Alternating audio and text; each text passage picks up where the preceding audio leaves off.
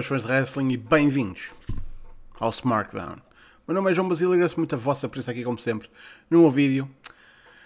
Bem, vamos só dizer que eu não tinha planeado para hoje falar sobre isto, porque não havia maneira de planear para o que literalmente acabou de acontecer. Isto quase que podia ser um small package, porque isto, eu estou a falar sobre isto minutos depois disto ter acontecido. Claro que isto só vai sair no horário normal do smartphone, que é às 8 da noite, hora portuguesa. Então, houve mais uma vaga de releases. Houve mais uma vaga de pessoal a ser despedido. Desta vez, tudo malta do NXT. Não é a primeira vez, não é a última vez. Acho que. Eu não sei bem qual é o, o, o número total neste momento, mas desde abril de 2020 que temos tido estas vagas de despedimentos e agora recentemente, prontos, elas têm acontecido com alguma frequência. É, é um bocadinho estranho estar a olhar para esta situação e não voltar a fazer outra vez. Uh, parece que é um, um, um ritual, quase, porque eu vejo as mesmas perguntas e, e, os, e, as mesmas noções a serem colocadas à frente da comunidade. Ah, é budget.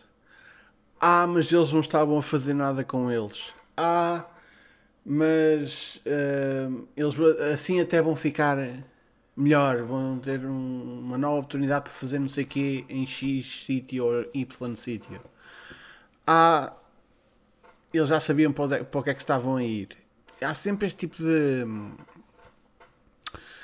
Prontos, estas ideias e. Ah. A do Luís, tipo. Está no direito deles. Aqui está os factos.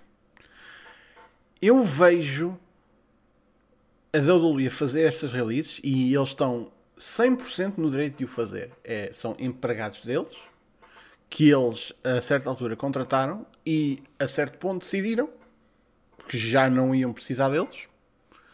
Por isso, despediram-nos. Porque a WWE, enquanto empresa, não deve nada a nenhuma destas pessoas. E isto é, é pura e friamente facto. A WWE não deve nada a nenhuma das pessoas que, que foram despedidas. Agora, que é. E, e, lá está. Colocando até de parte o facto de nós estamos numa pandemia que, por muito perto esperemos que isto esteja de acabar, ainda estamos em pandemia.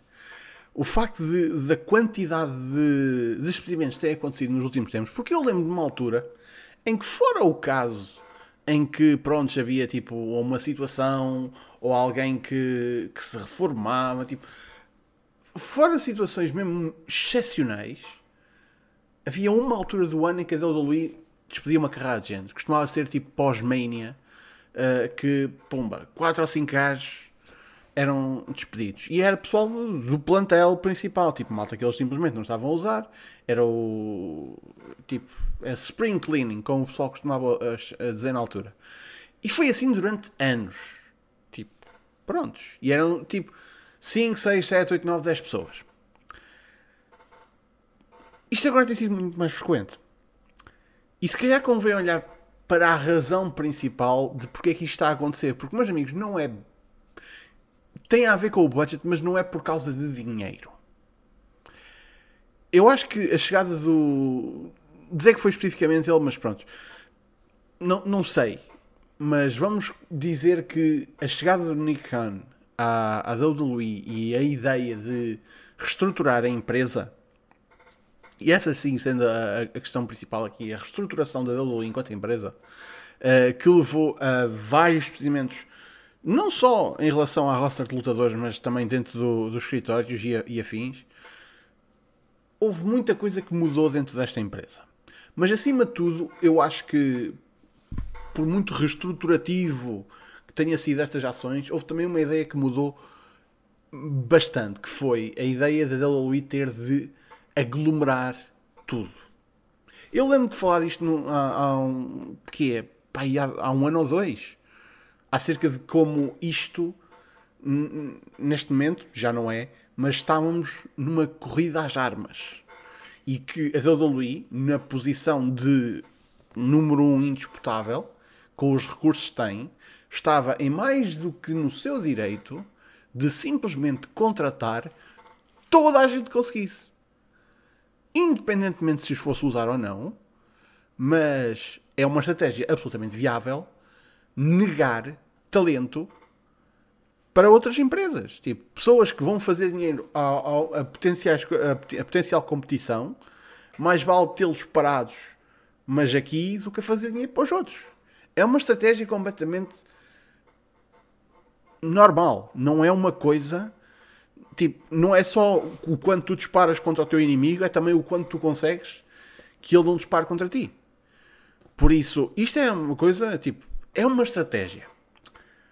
Agora, eu acho que alguém dentro daquela empresa percebeu que a competição que eles, eles vão dizer 20 vezes cada vez que houver uma, uma reunião de acionistas e eles dizem ah, sono é, o nosso, é, nosso, é a nossa competição. Tudo o que está à nossa volta é a nossa competição. Não é só outras empresas de wrestling. Nós não olhamos para as empresas de wrestling enquanto coisa, nada.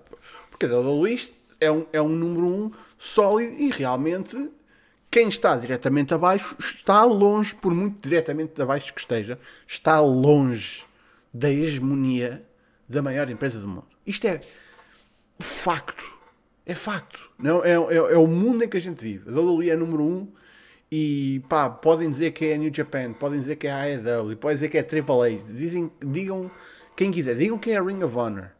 O número 2 dessa lista está muito abaixo. Simplesmente está. Mas se calhar a WWE finalmente percebeu que não tanto pelos recursos que tem ou pela posição que está, mas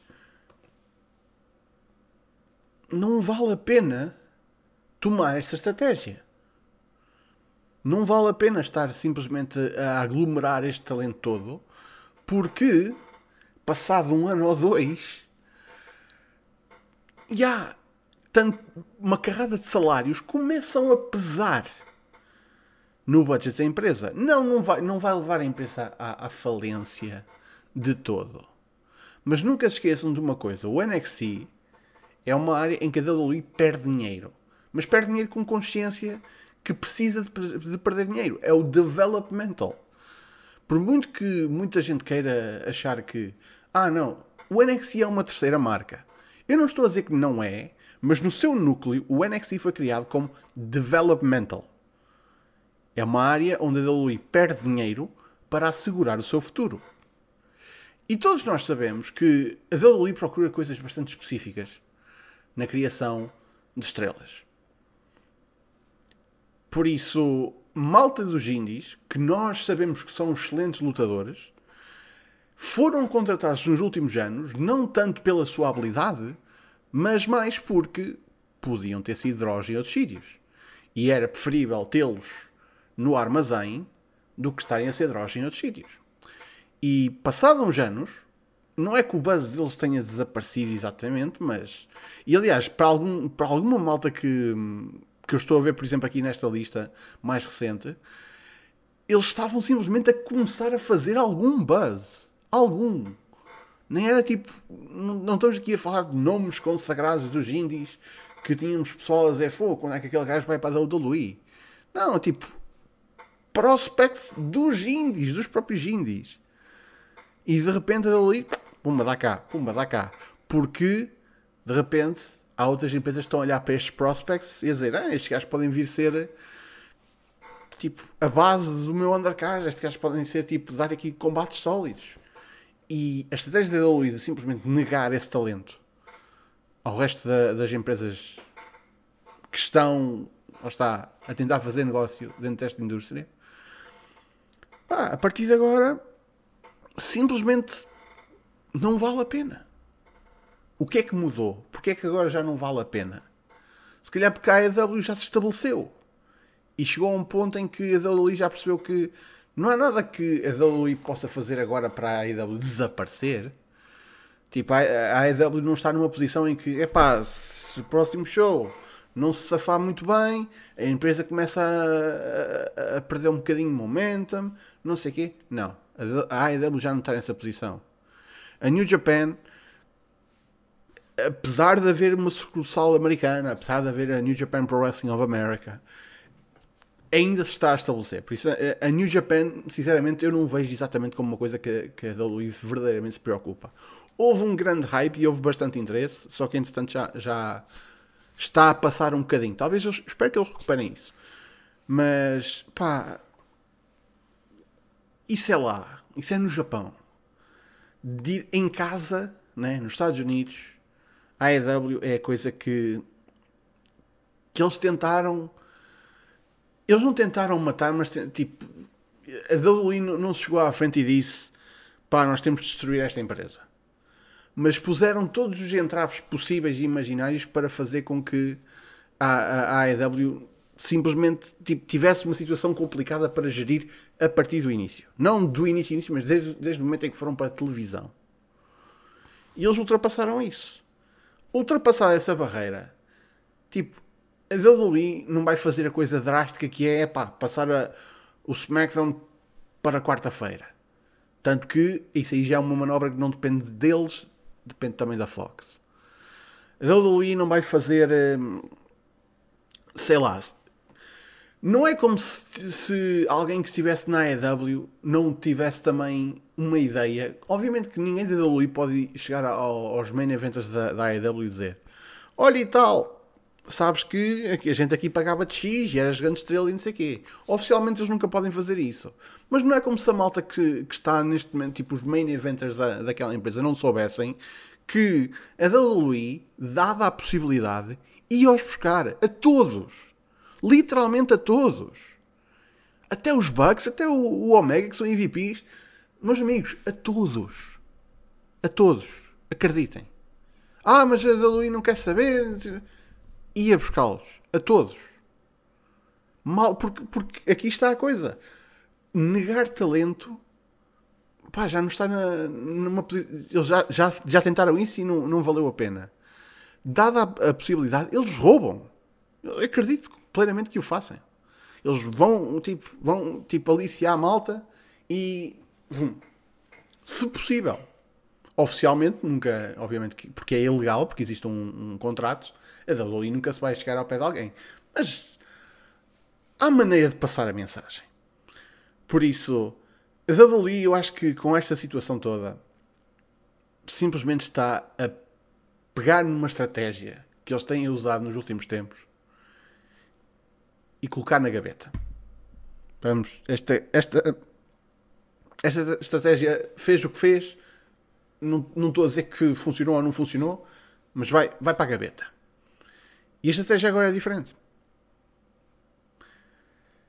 É inegável, porque nós temos os dados que as ratings do, dos shows da main roster têm descido. Têm descido.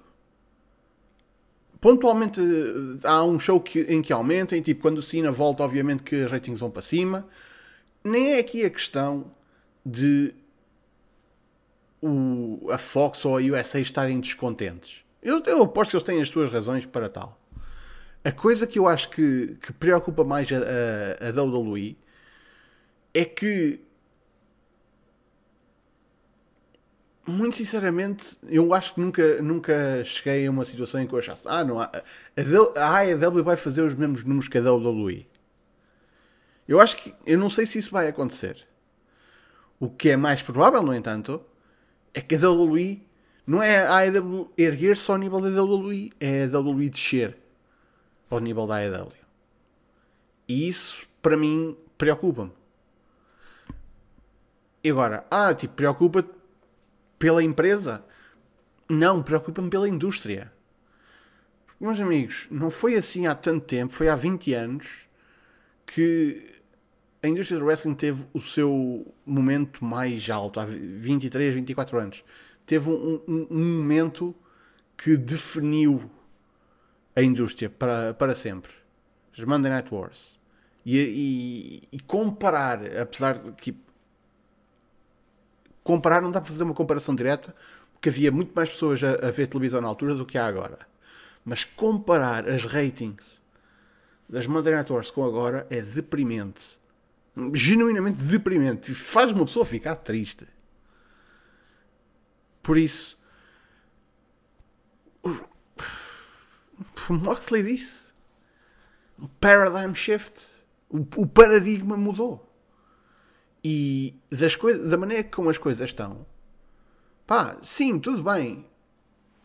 A AEW, a partir do momento que foi fundada, tinha isto em mente e a WWE também acho que tem isto em mente agora. Live events é uma coisa do passado, o dinheiro está na televisão.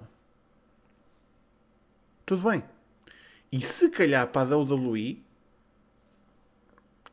eles descerem para o, para o nível de ratings da, da AEW, se calhar nos incomoda tanto. Desde que da próxima vez que houver uma renovação de contrato, o dinheiro ou fique no mesmo sítio ou aumente.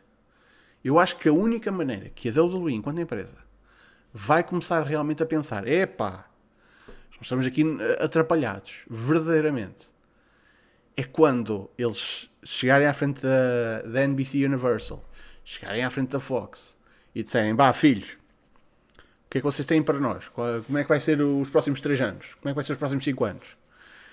E esses canais chegarem-se tipo: ah, ok, está aqui este valor. Um bocadinho menos do que o último contrato, mas é pá, tipo, as vossas ratings têm, têm descido.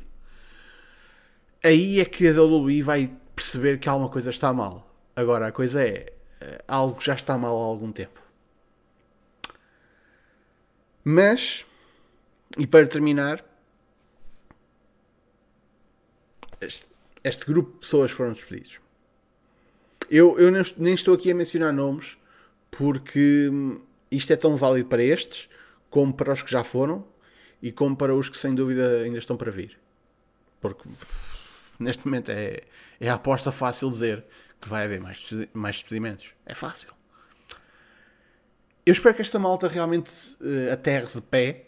Nós estamos aqui a falar de, de algumas pessoas que estavam bem encaminhadas, em termos, tipo, estavam em storylines, estavam em grupos, uh, foram campeões no NXT e de repente estão na rua. Epá, eu espero sinceramente que esta malta consiga aterrar de pé, uh, que regresse aos indies e que, prontos, se houver aqui pessoal que acha que alguma empresa acha que adiciona valor, força. Toda esta malta tem 30 day non-competes, por isso não sei se chegam exatamente a tempo. Não, acho que não chegam a tempo do, do All Out, por exemplo. Mas é pá, não há só a AEW neste momento, há a Ring of Honor, há, há Impact, há NWA, tipo, que não falta Uh, há, há, New Japan, há o, o, Strong na New Japan, por isso também a New Japan também opera dentro dos Estados Unidos. Pá, há muita, muito sítio para esta malta está a ir. E os indies estão a voltar. Isto é facto também. Por isso, acima de tudo, pá, espero que, que isto também ajude os indies. Né? Que durante a pandemia foi, foi uma, um setor da indústria que sofreu tremendamente. E quanto ao NXT, é pá, se realmente vai haver aqui uma reformulação, uma reestruturação e, e tudo o que possivelmente possa acontecer para realmente haver uma mudança na maneira como o developmental da WWE é tratado e gerido, pá, filhos, força. Reestruturem-se aí à vontade. É uma coisa que uma, empresa volta e meia tem, tem de acontecer. É reestruturação. Agora a coisa é, é os fãs veem lutador após lutador, lutador após lutadora, árbitros, tipo, vê esta malta toda a, a, a, ser despedida. Como é que o pessoal não há de sentir que pessoal, pessoas que, em que eles investem tempo e dedicação uh, e depois tipo, são simplesmente uh, descartados, como é, que, como é que os fãs sabem de sentir? Ao menos foram espertos, fizeram isto durante o SmackDown mesmo para ver se passava por baixo do radar. Digo aos espertos, né? Mas bem, minha gente, isto, é, isto foi mais um desabafo do que outra coisa acerca desta, destes despedimentos. Um, o que é que vocês acham desta lista de, de despedimentos que aconteceu após o SmackDown? Quem é que acham que está para vir aí para ser despedido? É, é macabro, sinceramente, estar estar a falar de uma coisa destas, mas pá, não, não, não fomos nós que demos a ideia, não é? Ninguém, eu, eu não comecei este vídeo a pensar. Eu hoje não estava a pensar, é pá, vou fazer um vídeo sobre ser despedido. Não, não estava. Mas digam, digam de vossa justiça nos comentários. E da minha parte é tudo, meus amigos. Muito obrigado pela vossa presença. Já sabem, Facebook, Twitter, YouTube, está tudo na descrição ou em smartphone.net. Sigam-nos nas redes sociais, vejam todo o ótimo conteúdo que nós temos no canal. Não esqueçam que segunda-feira há Battle Royale e uh, para a semana há mais um smartphone. Por isso, até lá. Fiquem bem.